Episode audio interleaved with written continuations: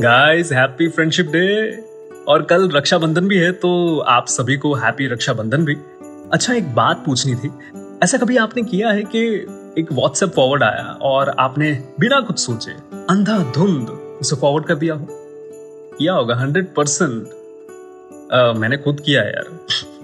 और आज जो कहानी आप सुनेंगे वो अफवाहों पर ही आधारित है। अ, कहानी का नाम है धरती फट रही है जो एक जातक कहानी है।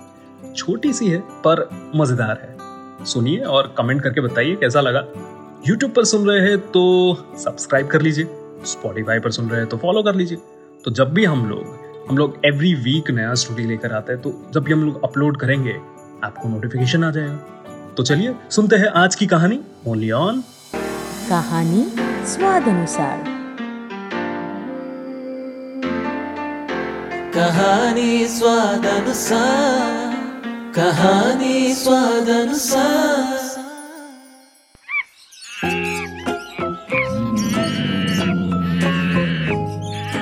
बहुत समय पहले की बात है। किसी जंगल में एक गधा बरगद के पेड़ के नीचे लेटकर आराम कर रहा था। लेटे लेटे उसके मन में बुरे ख्याल आने लगे। उसने सोचा, यदि धरती फट गई तो मेरा क्या होगा? अभी उसने ऐसा सोचा ही था कि उसे एक ज़ोर के धमाके की आवाज़ आई। वह भयभीत हो उठा और चीखने लगा भागो भागो धरती फट रही है अपनी जान बचाओ। और ऐसा कहते हुए वह पागलों की तरह एक दिशा में भागने लगा।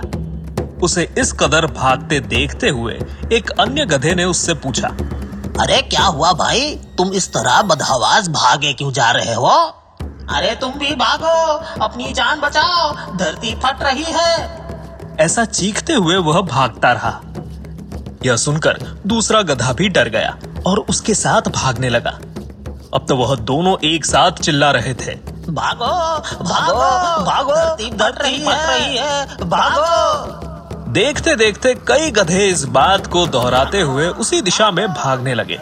फट रही गधों को इस तरह भागता देख अन्य जानवर भी डर गए। धरती फटने की खबर जंगल में लगी आग की तरह फैलने लगी। और जल्द ही सबको पता चल गया कि धरती फट रही है। चारों तरफ़ जानवरों की चीख पुकार मच गई। सांप, बिच्छू, सियार, लोमड़ी, हाथी, घोड़े सभी उस झुंड में शामिल होकर भागने लगे।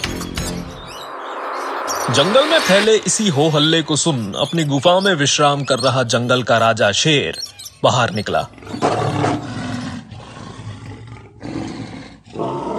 उसे अपनी आँखों पर यकीन नहीं हुआ कि सारे जानवर एक ही दिशा में भागे जा रहे हैं। वह उछलकर सबके सामने आया और गूंजती हुई दहाड़ के साथ बोला ये क्या पागलपन है? कहाँ भागे जा रहे हो तुम लोग? महाराज धरती फट रही है। आप भी अपनी जान बचाइए। झुंड में आगे खड़ा बंदर बोला किसने कहा ये सब? शेर ने प्रश्न किया। सब एक दूसरे का मुँह देखने लगे। फिर बंदर बोला म- मुझे तो ये बात चीते ने बताई थी। चीते ने कहा अब मैंने तो ये पक्षियों से सुना था। और ऐसे करते करते पता चला कि ये बात सबसे पहले गधे ने बताई थी। गधे को महाराज के सामने बुलाया गया। तुम्हें कैसे पता चला कि धरती फट रही है? हा? अब, अब, मैं, मैंने अपने कानों से धरती के फटने की आवाज़ सुनी महाराज। गधे ने डरते हुए उत्तर दिया, ठीक है, चलो, मुझे उस जगह ले चलो और दिखाओ कि धरती फट रही है। ऐसा कहते हुए शेर गधे को उस तरफ़ ढकेलता हुआ ले जाने लगा।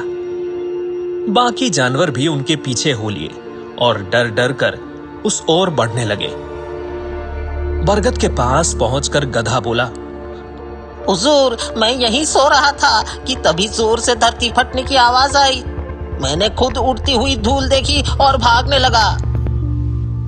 शेर ने आसपास जाकर देखा और सारा मामला समझ गया। उसने सभी को संबोधित करते हुए बोला, ये गधा मूर्ख है। दरअसल पास ही नारियल का एक ऊँचा पेड़ है और तेज हवा चलने से उस पर लगा बड़ा सा नारियल नीचे पत्थर पर गिर पड़ा। पत्थर सरकने से आसपास धूल उड़ने लगी और ये गधा न जाने कैसे इसे धरती फटने की बात समझ बैठा। शेर ने बोलना जारी रखा, पर भाइयों, ये तो मूर्ख है। पर क्या आपके पास भी अपना दिमाग नहीं है? जाइए, अपने घर जाइए, और आइंदा से किसी अफवाह पर यकीन करने से पहले दस बार सोचिएगा। ठीक है? जाइए।